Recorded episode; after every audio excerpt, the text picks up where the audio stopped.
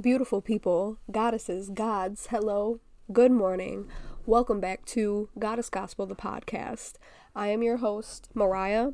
I am honored to be here today talking to you all. It is a lovely Wednesday, January 31st at 8:01 a.m. I am here to give you guys some daily bread, a food, some food for thought if you will. It was something that I skipped over in my last episode, actually. I the word power, so that's what we'll be talking about today, power, um, and how it comes from within and how to use it to manifest your reality. And like I said, I skipped over it in my last episode by kind of returning to a previous word, and then I just skipped over pretty much everything I wanted to say about it to continue on the episode. So welcome, welcome, settle in, let's dive right in. Your power comes from within. In that last episode, we were talking about earthly treasures versus heavenly treasures and how you can easily lose earthly treasures, but heavenly treasures are eternal. And those are the things that you should seek, and then earthly treasures kind of follow in suit. So, with that being said, power is a heavenly treasure. It is something that can never be taken away from you, especially when you are planting your power within and getting deep, deep roots from within yourself, then your power is unshakable. You don't want to be tying your power to a job or a position. You don't want to be tying your power to um, your bank account, the amount of money you have, your assets. You don't want to tie your power to anything external. You want your power to truly come from within. I love this quote. It's kind of like an unclaimed philosophical quote. It's been around probably forever. Um, it says, As within, so without. As above, so below. As the universe, so the soul your external reality is directly based on your internal reality, is what that quote is saying. So, to get to your highest power, to your most confident, most loved form, let's talk about it. You have to accept yourself. You have to accept yourself, your lightness, your darkness, the past mistakes, the changed opinions you've had. You have to accept everything that you have done up to this point, and you also have to just accept where you are. When you you hear people so frequently regretting the past that is one of the main things that when you start this conversation with somebody they automatically revert to. Even at, even as I'm saying that, you may have some things come up in your head. Well, I bankrupt on my first house. You know, came out bankrupt on my first house, or you know, I got into a drunk driving accident. I I never follow through with my goals. I ghosted this person, etc., etc. You may have a list of regrets and things that you think should be holding you back from experiencing the best of life. And you take your power away in the process of doing that. You have to accept where you're at in life, everything about you, and then you have to forgive yourself. By accepting yourself, you're saying that nobody besides me has the power to overcome the things that I have and to face any challenge that may come in the future. And then nobody else has the power to hold these things over you. A lot of people have this sense of guilt and this sense of regret that they are carrying around. And the first step to fully embracing your power is letting all of that shit go. I saw and posted a picture yesterday. It what it said um what did it say? You don't have to carry around the luggage of your past. You can let it go. And it had a picture of a suitcase. And I really like that visual aspect to the quote because I imagine myself and anybody that when it comes to this, you're climbing a mountain And that that mountain is life, okay? And if you are dragging this big ass luggage. Okay, when I travel, y'all, I'm like two suitcases deep. Okay, I'm one of them. So if I'm dragging around these suitcases filled with things from my past that I feel guilty for or regret or even wish weren't there. If I if I'm carrying these around up this mountain, imagine how much that's going to hold you back especially as you get higher on the mountain and the steeper it gets, the harder it is to carry around that luggage. So in literal visual when you're thinking about it, there's just no there's just no way that you can make it up this mountain. And that's what happens to people who try to carry around their past. Accept it, accept where you are, and then forgive yourself. If you allow the past to hold you back, you are holding back creation that is meant to help other people. You he I've heard this quote kind of everywhere. Turn your pain into purpose. And that is what that means is that everything that you have overcome in your past is it's a little piece of the puzzle to what your purpose is, to what you are meant to do. They're literally little puzzle pieces that all add up to create whatever your purpose is. And purpose is a big, heavy, profound word. And it really doesn't have to be that deep.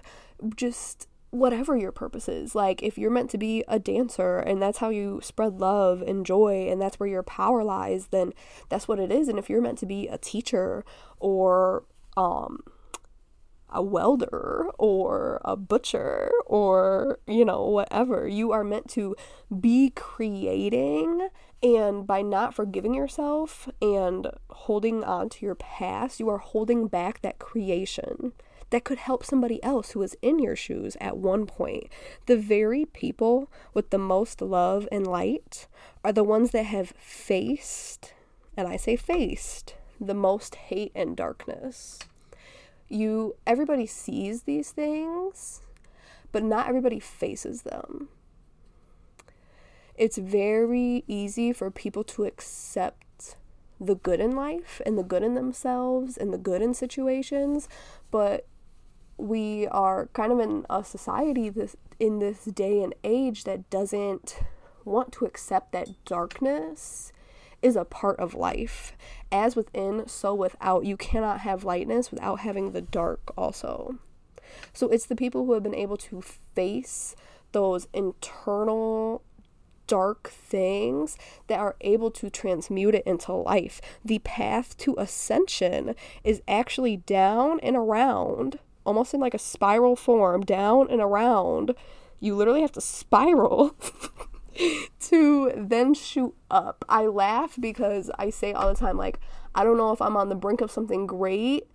Oh, what do I no, what do I say? I say I don't know if I'm spiraling or if I'm on the brink of something. And it's both. so the path to ascension, I'm gonna say it again because it didn't it didn't click for me fully the first time. Again, think about that visual.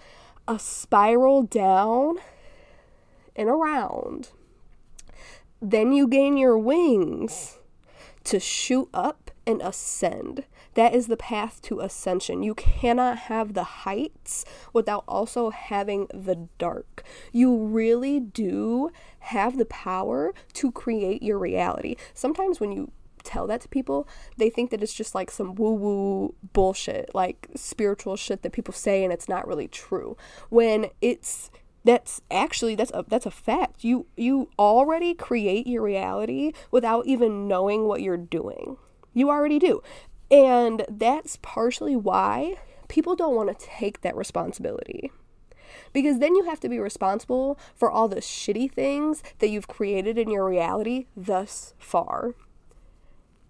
And that's why it makes this whole acceptance and forgiveness and that's why it makes that hard because you have to realize that all suffering is self imposed. And I was talking about that in the last episode. Also, if you haven't listened to that episode, you know, we're wrapping this episode up here soon. So go on, go back, listen to her. okay? And, you know, I get a little deeper in suffering is self imposed, and, you know, it all ties together. So go listen to her, stay on your P's.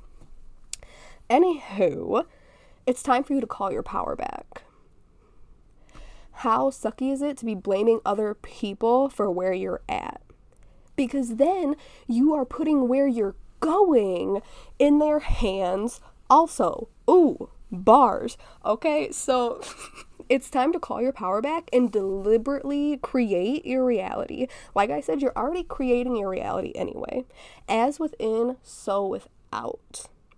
So now call your power back, accept, forgive, and then you can start really living in creation. And you can be deliberate about your thinking, which will then create your reality.